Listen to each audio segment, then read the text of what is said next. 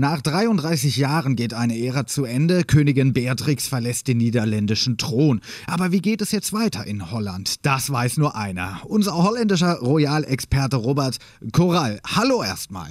Dag, auch in die Kronkolonie nach Nordhessen und in die Grafschaften in Niedersachsen. Ne? Herr Corall, wie nehmen denn die Holländer die Meldung vom Beatrix-Rücktritt auf? Langsam sickert es durch, hè, dass die Königin zurückgetreten ist und mittlerweile fühlen sich die Holländer total führungslos. Sie irren also völlig desorientiert auf den Straßen umher und wissen nicht so recht weiter und wohin.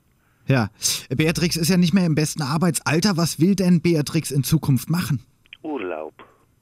Also will in Urlaub fahren, hat sich vorgenommen, hat wenig von der Welt gesehen, war wenig unterwegs, die Königin Beatrix, während ihrer 33 Jahre Amtszeit. Und jetzt hat sich vorgenommen, mal richtig schön auszuspannen.